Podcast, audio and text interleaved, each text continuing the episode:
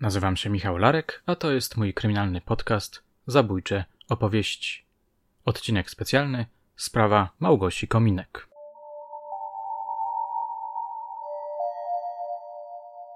A kiedy pan zaczął go podejrzewać? To ja wiem, no 5-6 lat temu. Co takiego się stało, że nagle pan zaczął go No podejrzewać? to człowiek myśli.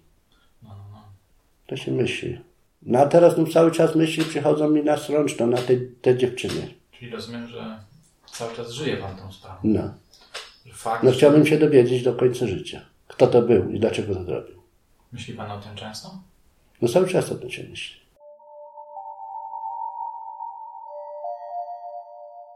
Ósmego września tego roku razem ze znajomym Szkiełem pojechałem do Papowa, do niewielkiej wioseczki położonej nieopodal Wałcza.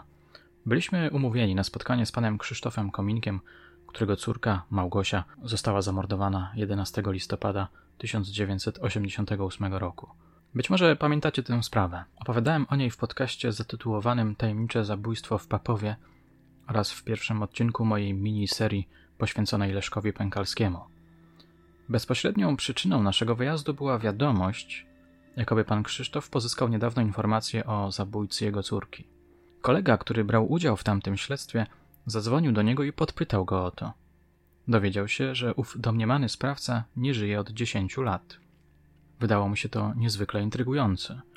Zapytał, czy może przyjechać z kolegą, czyli ze mną, i pogadać.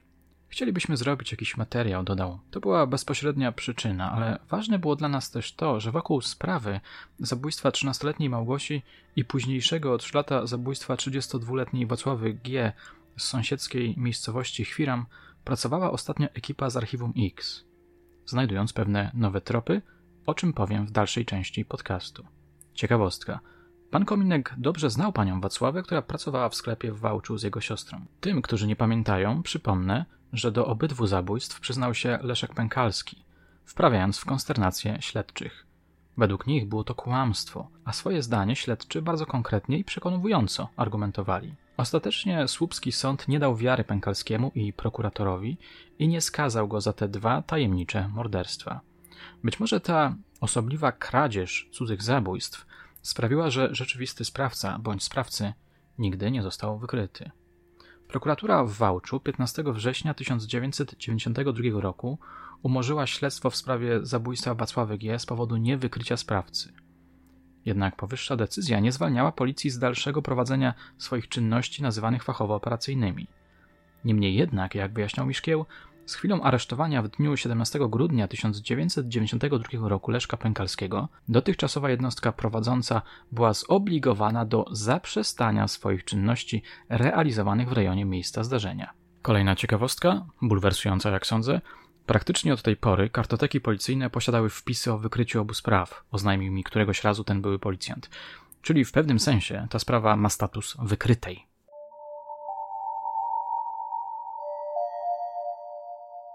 Moje drogie, moi drodzy, przenieśmy się teraz do tamtego dnia, do piątku 11 listopada 1988 roku. Wtedy był to normalny pracujący dzień, choć środowiska opozycyjne, solidarnościowe zorganizowały w Gdańsku antyrządowe manifestacje świętując odzyskanie niepodległości. To wbrew pozorom ważny fakt. Z powodu tych manifestacji krajowe siły milicyjne zostały skierowane nad morze. Na posterunkach zostało więc niewielu funkcjonariuszy. Papowo, malutka miejscowość, dom państwa kominków. Trzynastoletnia Małgosia je śniadanie, bierze tornister, trzy słoiki z eksponatami na lekcji biologii, mówi tacie cześć i wychodzi na autobus na 8.50. Tym razem sama, choć zazwyczaj szła w towarzystwie innych uczennic. Zdaje się, że nie miała pierwszej lekcji, a nauczyciele prosili, żeby dzieci nie przychodziły wcześniej do szkoły. Ten wyjątek okazał się później w skutkach tragiczny. Na przystanek miała 1200 metrów, droga prowadziła przez las. Stamtąd autobus PKS zabierał dzieci do szkoły podstawowej położonej w pobliskiej miejscowości Strączno. Do domu miała wrócić o 15, ale nie wróciła. Ślad po niej zaginął. Wszystkie dzieci wracają z, Z autobusu. z autobusu. A jej nie ma. Nie, nie przyjeżdża. Mhm. Co wtedy pan robi? Oczywiście czuje pan niepokój. No nie od razu telefon na, do policji. Na, na milicję, no, to, jest dawno tamto. No i przyjechali, ale co, jak policjantów w Bałczu było pięciu, tylko reszty nie było żadnego. Bo wszyscy pojechali na strajk na Gdańsk. Przyjechał kolegi syn z Różewa, ten, ten policjant. No i co, cała wieś poszła do, szukać do lasu. To już noc była. I w nocy były jakieś poszukiwania? No, całą noc. Całą noc. Całą noc były poszukiwania. Ile osób brało udział? Brali cywile też? Mieszkańcy? Nie, no mieszkańcy tylko. I jeden policjant, bo nie było policji. Wszystko wyjechało na Gdańsk. To już wiadomo, było najgorsze.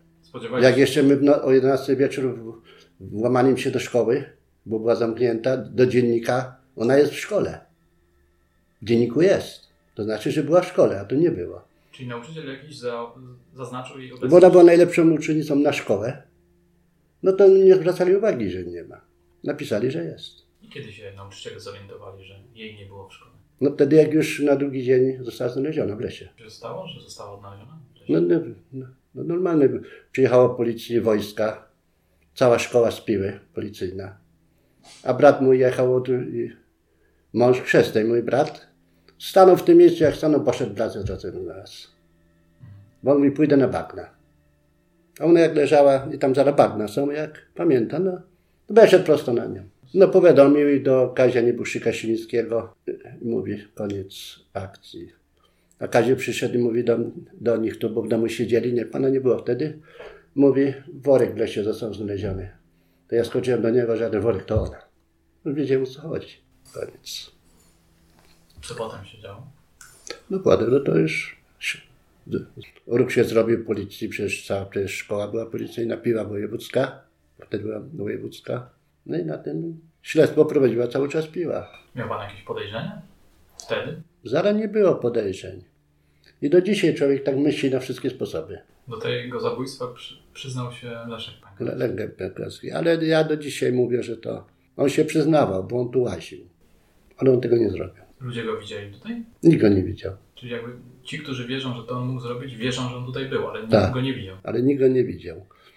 Nawet, bo ja prowadzałem później dzieci już do autobusu, za czym wójt dał budę do wożenia, to zabierali rano dzieci, wozili przez rok czasu. A później się prowadzało dzieci do autobusu. No to ja prowadziłem. Najpierw dostałem pozwolenie na, na broń. To szło się do lasu.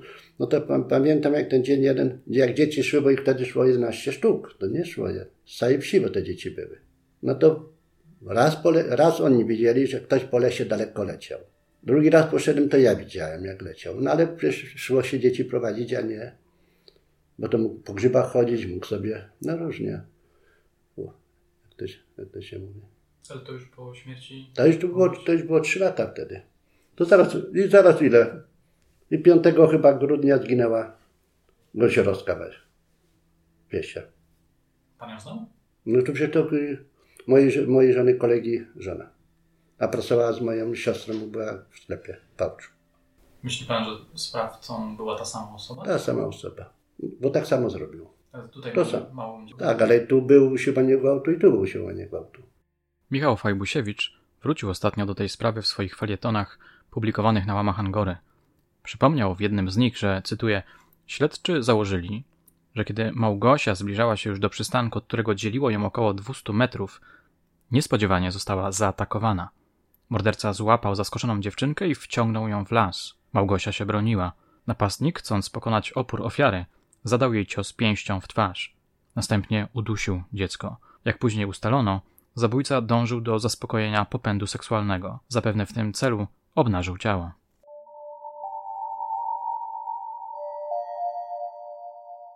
Ponurą atmosferę, która zapanowała w Papowie po odnalezieniu martwej dziewczynki, opisał sugestywnie Jacek Przyśluga, wówczas dziennikarz tygodnika Pilskiego. Cztery dni później, gdy rozmawiał z mieszkańcami Papowa, trwa rozpamiętywanie wszystkich szczegółów i wydarzeń poprzedzających zbrodnie.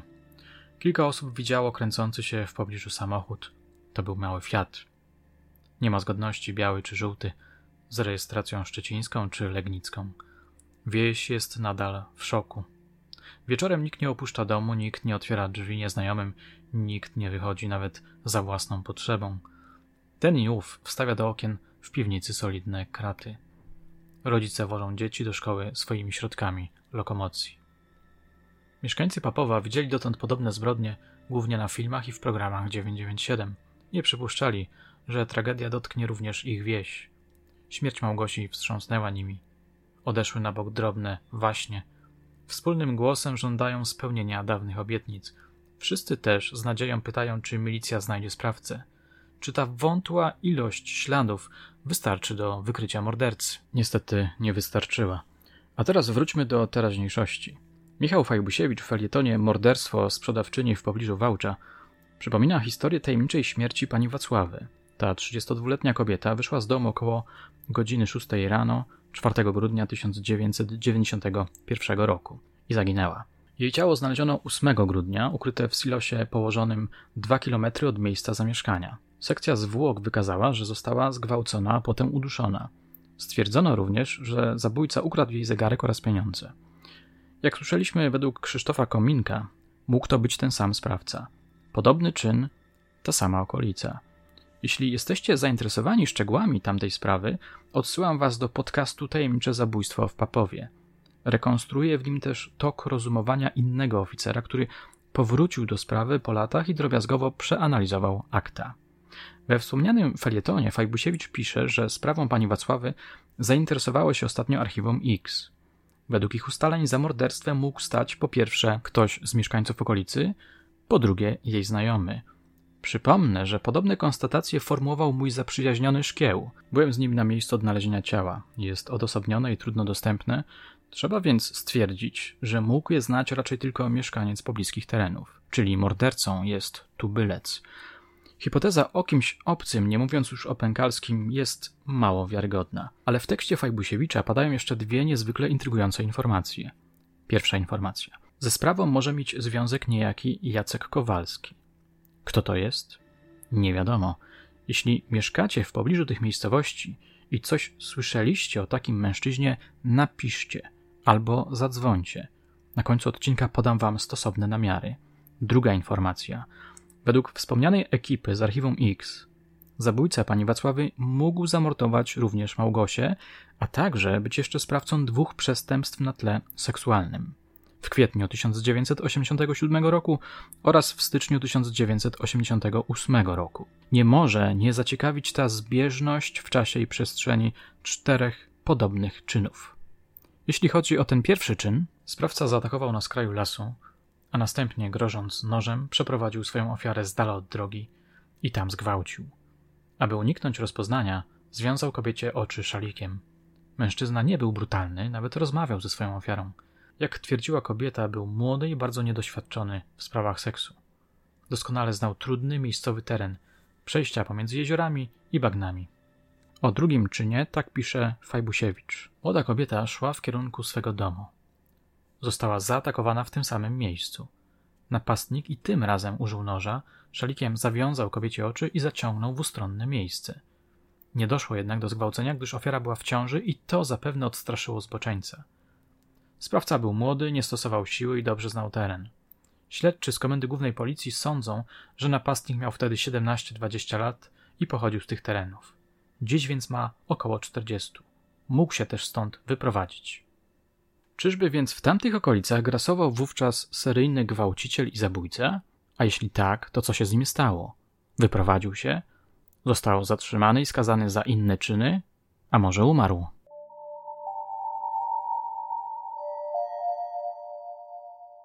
Ósmego września odwiedziliśmy zatem pana Kominka. Ten 75-letni dziś mężczyzna przyjął nas bardzo serdecznie.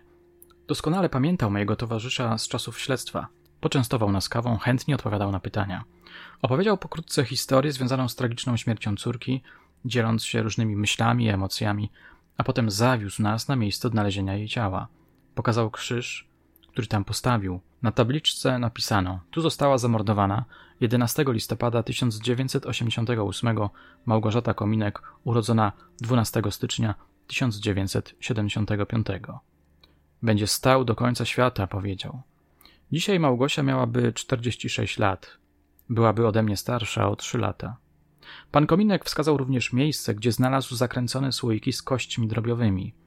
Jego zdaniem miejsce to było oddalone o jakieś 100-120 metrów od domniemanego miejsca zaatakowania jego córki i porzucenia jej ciała. Słoiki zobaczył zupełnie przypadkowo, gdy szedł poboczem lasu, rozglądając się za grzybami.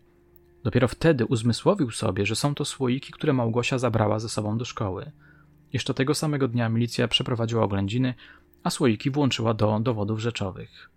Gdy wróciliśmy do domu, do rozmowy dołączyła jego żona. Pewnym momencie zaczęli wspominać czasy, kiedy głośno zrobiło się o Pękalskim z powodu jego sensacyjnego procesu. Pewnie pamiętacie, że dziennikarze zachłysnęli się narracją Pękalskiego oraz nieostrożnego prokuratora, który go oskarżał, i zrobili z niego bestię, która miała na koncie kilkadziesiąt zabójstw. Do państwa kominków pielgrzymowali wówczas redaktorzy, także z zagranicy, m.in. z niemieckiego Sterna. To musiało być osobliwe doświadczenie. Nasi rozmówcy przez dłuższą chwilę zastanawiali się, dlaczego Pękalski kłamliwie przyznał się do zabójstwa ich córki. Może chciał przejść do historii? rzuciła pani Kominek. Pan Kominek kilka razy powtórzył: Małgosia by mu uciekła, to nie mógł być on. Kiedy przygotowywałem pierwszy podcast na temat tej sprawy, wyobrażałem sobie mimowolnie rodziców Małgosi jako ludzi złamanych psychicznie, zanurzonych w smutku, głębokiej melancholii, ale to był błędny obraz. Owszem, oni cały czas rozpamiętują tę sprawę, codziennie niemal zastanawiają się, kto to mógł zrobić, ale przecież żyją dalej. Prowadzą gospodarstwo, udzielają się społecznie, mają dzieci, wnuki. W trakcie naszych rozmów panu Kominkowi parę razy załamał się głos, ale były momenty, kiedy opowiadał różne mniej lub bardziej zabawne historie, przedstawiał plastycznie anegdotki ze swojego życia codziennego.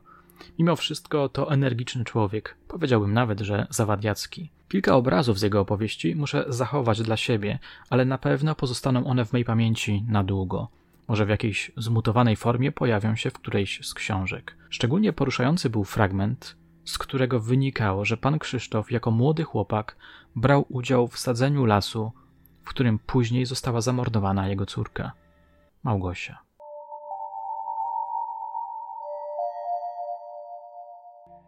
Wróćmy do sprawy najważniejszej teraz dla nas, do podejrzeń co do sprawcy – jak mówiłem wcześniej, dostaliśmy wiadomość, że pan Krzysztof otrzymał informację o zabójcy jego córki. Mój towarzysz, emerytowany funkcjonariusz, po powrocie z tego wyjazdu sporządził zapiski. Wspomagałem się nimi, gdy pisałem skrypt tego podcastu. Okazało się, że trop prowadzący do ewentualnego sprawcy to nie była zewnętrzna informacja, ale podejrzenie wysnute przez samego pana Kominka. Muszę tu być bardzo ostrożny, więc pewne elementy tego podejrzenia, czy raczej luźnego przypuszczenia, tak to ujmę, trzeba zatrzeć. Chodziło o jednego z mieszkańców Papowa, który czasami zachowywał się niezbyt stosownie w stosunku do kobiet. Wydaje się, że mógł nie panować nad swoim libido. Ze słów pana Kominka nie wynika jednak, że dochodziło z jego strony do aktów przemocy. Swoje luźne przypuszczenia oparł m.in. na jego niegdysiejszym zachowaniu, zanotował Szkieł, gdy będąc na polu bez żadnego powodu podszedł do dzieci kominka, które jak się okazało razem z mamą uczestniczyły przy zbiorze ziemniaków. Gdy się zorientował, że jest obecna tam pani kominkowa, szybko oddalił się.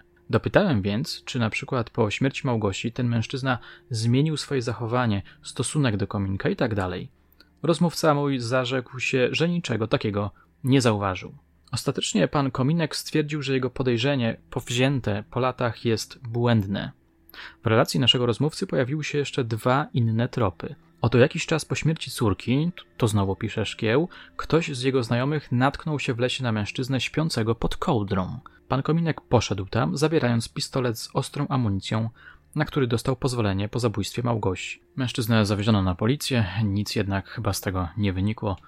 W dostępnych materiałach medialnych, m.in. relacje prasowe z procesu pękalskiego, nie odnotowano takiego zdarzenia. Na koniec zostawiam scenę, która mogła być sceną poprzedzającą zbrodnię. Oto w dniu zabójstwa Małgosi, jeśli świadek cytowany przez pana Krzysztofa się nie myli, kierowca samochodu osobowego zamieszkały w Człopie, przejeżdżając szosą w rejonie przystanku PKS Papowo, miał widzieć jakiegoś mężczyznę biegnącego za dzieckiem oddalającym się od przystanku w głąb lasu. Kierowca ten sam się zgłosił na posterunek po przeczytaniu komunikatu opublikowanego w prasie przez milicję. Czy tym dzieckiem była Małgosia? Czy tym mężczyzną był zabójca? A może ten przekaz jest niedokładny? Na przykład jeśli chodzi o czas? Podobno ten kierowca żyje. Może uda nam się z nim skontaktować, w razie czego dam wam znać. Najciekawsze spostrzeżenie pan Kominek przekazał w sprawie Wacławy G., pisał mój szkieł.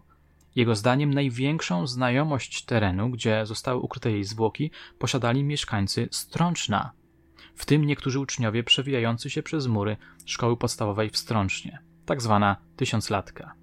zadzwoniłem do szkieła, żeby doprecyzować ten fragment. Gdybyście mieli tę wiedzę, którą przekazał pan Kominek na temat strączna, czy skupilibyście się bardziej na wsi w trakcie prowadzonych czynności? Zapytałem go. Tak, padła odpowiedź. Myśmy wtedy skupili się na Chwiramie. Tam przecież mieszkała zamordowana, tam był ten przystanek, tam miała rodzinę.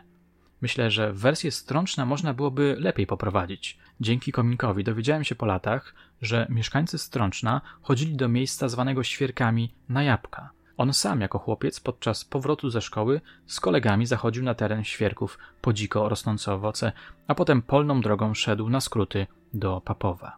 Brzmi to niezwykle interesująco, prawda? Kiedy opuszczaliśmy Papowo, Szkieł wyraził parę razy żal, że w 1991 roku nie wiedzieli o tych bliskich związkach mieszkańców Strączna ze świerkami. Wtedy przecież podczas rozpytania mieszkańców Strączna dokładniej wypytywaliby ich na ten temat. Może wówczas trafiliby na interesujący ślad.